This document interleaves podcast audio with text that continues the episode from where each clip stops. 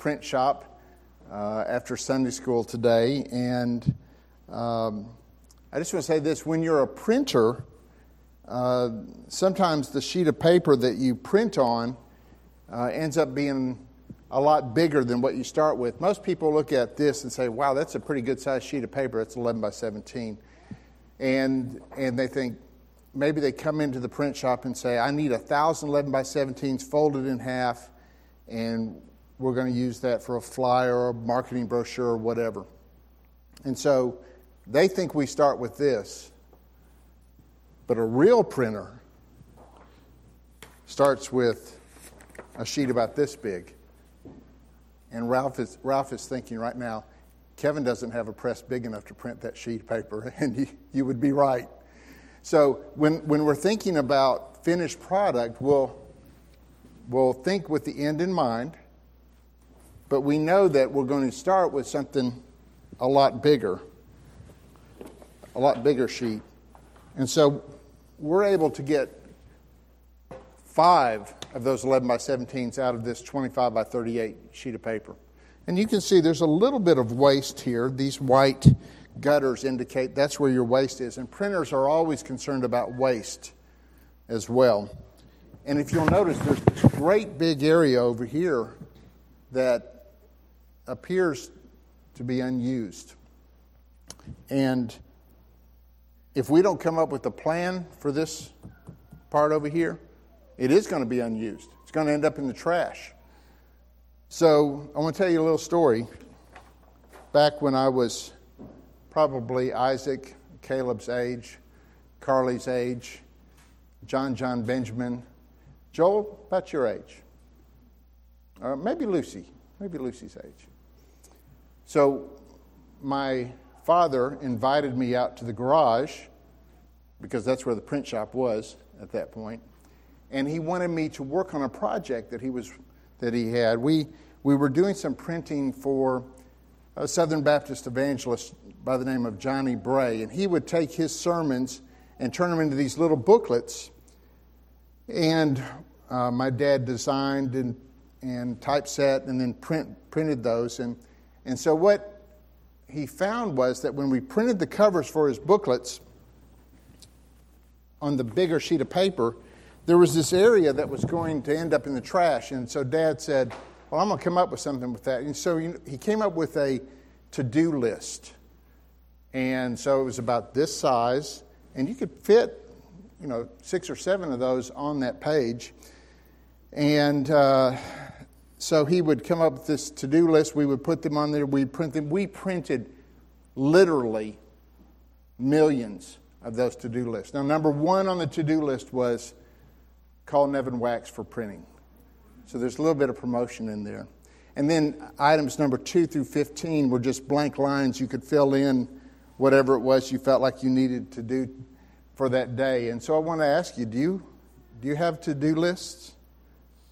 There are several things that I need to do every single day, things that without a to do list, they're probably not going to get done. Time out. Time out. I just want to confess that there are some things I don't need to put on my to do list. Strangely enough, I don't have to put eat three good meals a day on my to do list. Strangely enough, I mean, I know some people may struggle with that, but um, when it comes to that, my struggle's on the other side of the scales, if, if you know what I mean. Uh, also, I, I, don't have to put talk to Rhonda on my to do list. Uh, eating three good meals a day, talking to Rhonda, uh, these are things that I just love to do, and they come so naturally to, naturally to me that I don't ever have to include them on my list. But you know what is on my to do list? Reading my Bible, praying. If only reading my Bible were as easy and automatic as talking to Rhonda. If only praying was as easy and automatic as eating three good meals a day. I have found that I really have to work hard at these daily disciplines.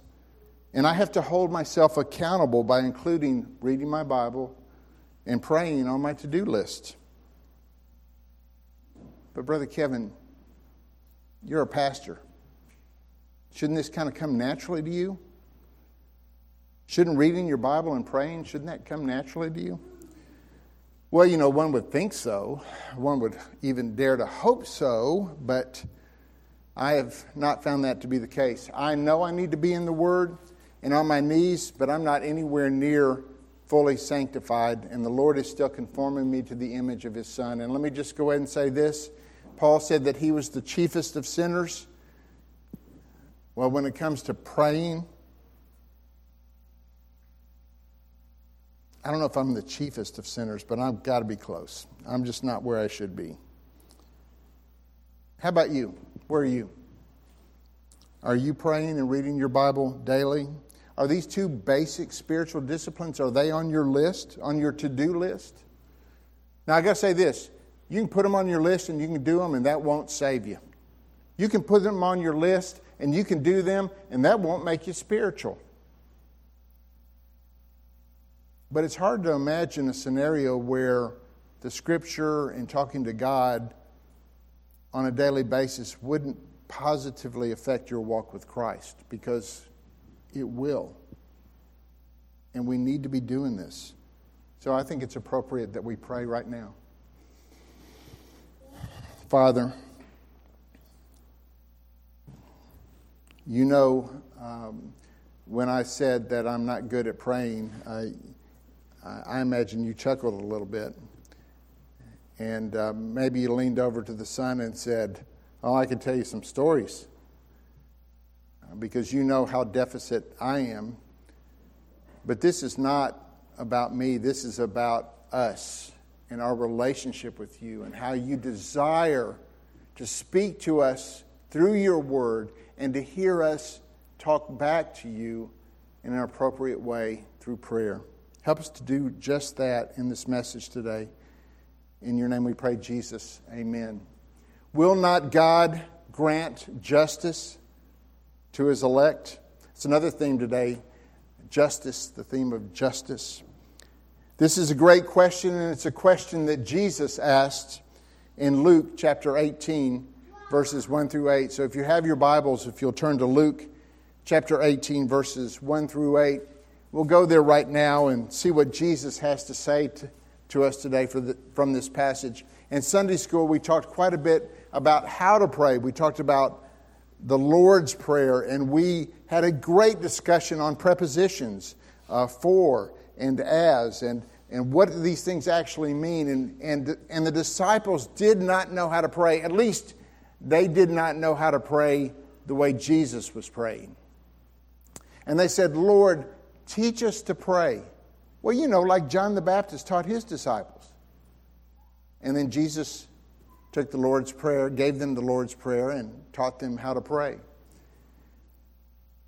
But I want to talk about this parable that Jesus gave a little bit later. And we'll be reading Luke chapter 18, verses 1 through 8. Hear the word of the Lord.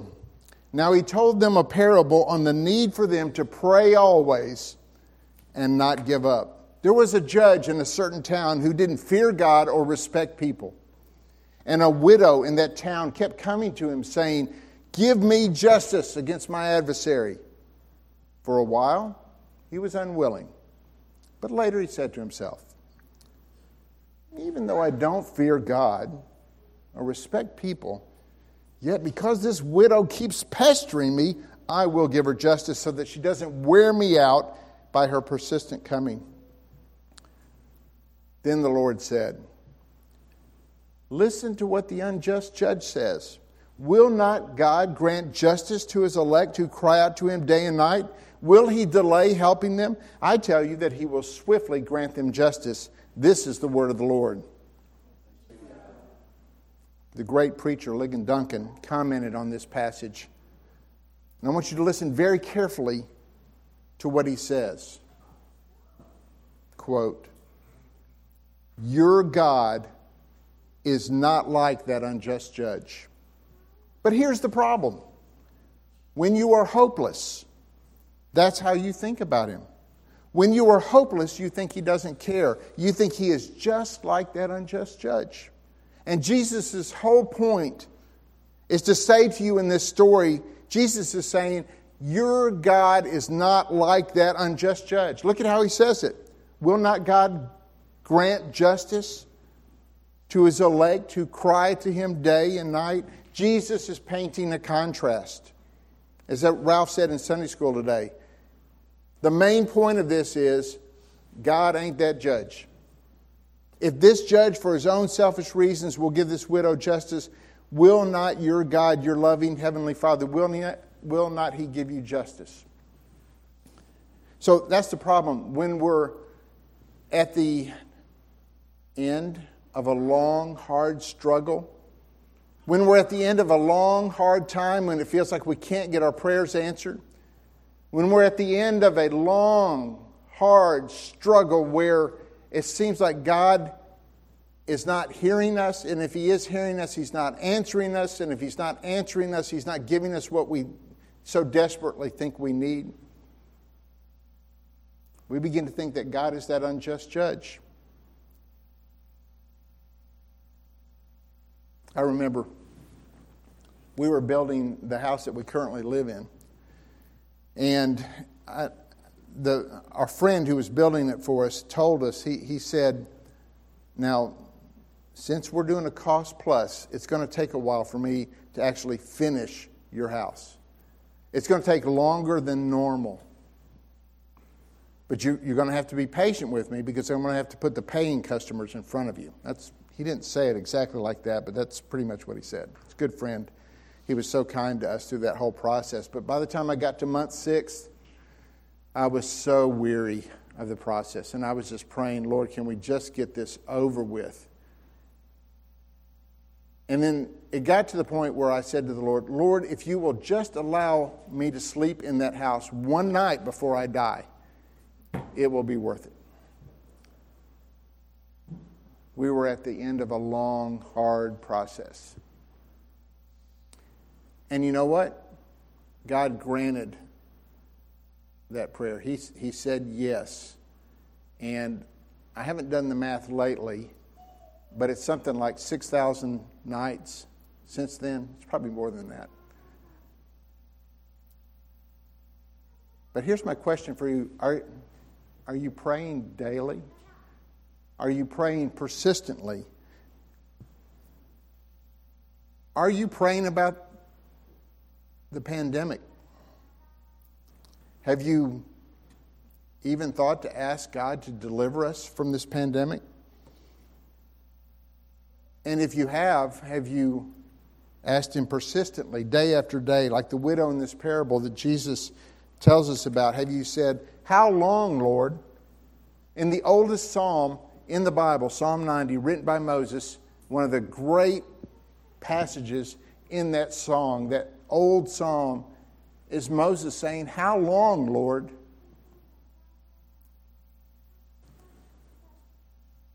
I know I haven't. And so I, I don't know about you. Maybe you have, maybe you haven't. But if not, why not? Why are we not asking the Lord to deliver us from this plague? The psalmist certainly prayed and asked the Lord to deliver us or deliver him from the pestilence. Pestilence is just another word for a coronavirus, SARS, the bubonic plague, the Spanish flu, whatever contagious, deadly disease the world finds itself facing. And if you want a psalm specifically about this, Psalm 91. Because you see, the church has dealt with plague before. God's people have dealt with plague before. Psalm 91, I'm just going to read the first eight verses of it, but listen for references to the plague or the pestilence. Hear the word of the Lord. The one who lives under the protection of the Most High dwells in the shadow of the Almighty. I will say concerning the Lord, who is my refuge and my fortress, my God in whom I trust, he himself will rescue you from the bird trap, from the destructive plague. He will cover you with his feathers. You will take refuge under his wings. His faithfulness will be a protective shield. You will not fear the terror of the night, the arrow that flies by day, the plague that stalks in darkness, or the pestilence that ravages at noon. Though a thousand fall at your side and ten thousand at your right hand, the pestilence will not reach you. You only see it with your eyes and witness the punishment of the wicked. This is the word of the Lord. Read the rest of Psalm 91. Later today, read it. Read the whole thing. Look for additional references to the pestilence or to the plague. Are you praying daily? Are you praying persistently? Well, let me just ask it this way Are you praying more than you're whining? Are you praying more than you're complaining? Are you praying more than you're just checking the news and shaking your head in disgust? Here's another one. Are you praying that the Lord will deliver us from the tragic violence that is sweeping across our nation?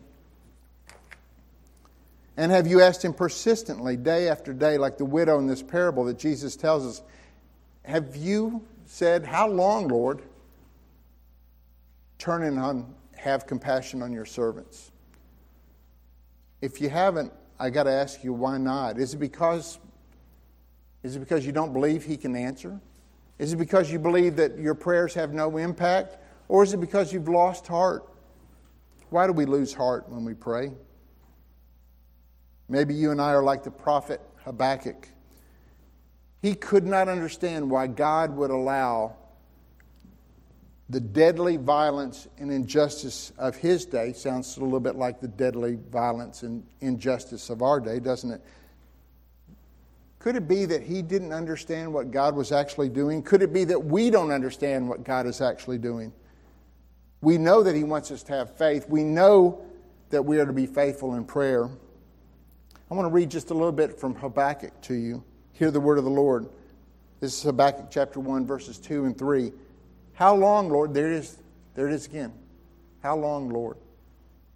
How long, Lord, must I call for help and you do not listen, or cry out to you about violence and you do not save? Why do you force me to look at injustice? Why do you tolerate wrongdoing? Oppression and violence are right in front of me. Strife is ongoing and conflict escalates. That's Habakkuk chapter 1, verses 2 and 3. And then God answers Habakkuk. And this is what he says. And listen to the mood swing, listen to the shift. God says, Look at the nations and observe, be utterly astonished. For I am doing something in your days that you will not believe when you hear about it, but the righteous one will live by his faith. You hear what God's saying? Hang in there. I am doing something. He didn't say, he did not say, I'm going to do something. He said, I am doing something. We just can't see it. We just can't see the big picture.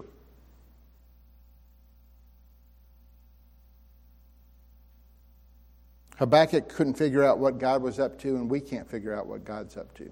He's beyond us. Could it be that we just don't understand? Could it be that He has something wonderful in store for us? Something unbelievable? regardless of what God has planned for us. We do know that He wants us to pray, He commands it, and He commands us to be faithful and persistent in our prayer. Probably the greatest prayer warrior in the last 200 years, a man by the name of George Mueller. Pastor, orphanage director, well known for his faith, well known for his persistent, consistent precise prayers that he would pray, asking the Lord, Lord, will you please send us 20 gallons of milk and 16 loaves of bread because we are out and we need it to feed the orphans. Now, what was interesting about George Mueller is that he would pray these specific prayers and not tell anybody what he was praying. He would record them in his diary, and then the Lord would specifically, precisely answer those prayers.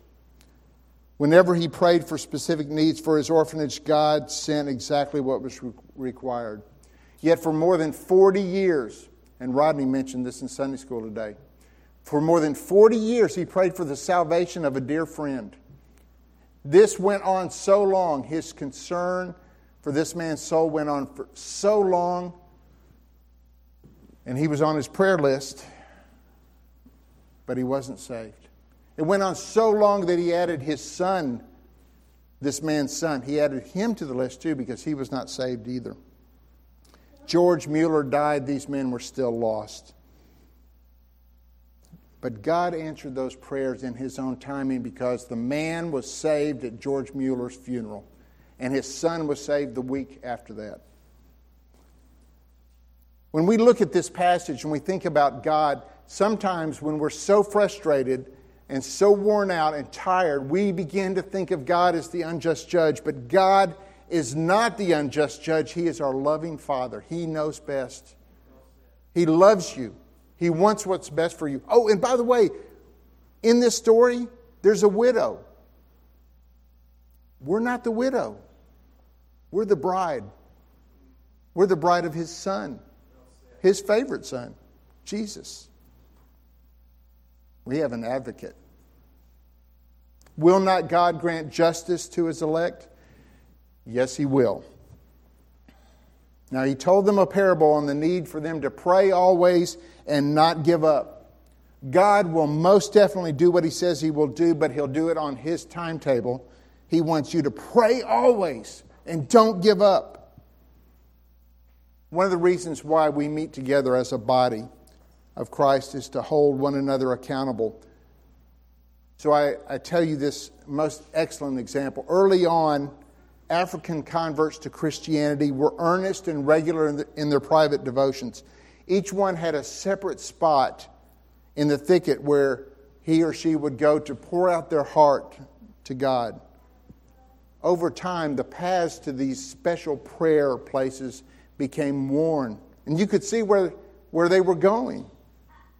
As a result, if one of these believers began to neglect prayer, it soon became apparent to the others, and they would kindly remind the negligent one Brother, the grass grows on your path.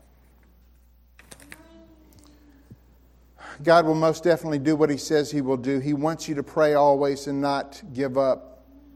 You know, when you think about this, this is a little bit like a puzzle, and our lives are like a puzzle.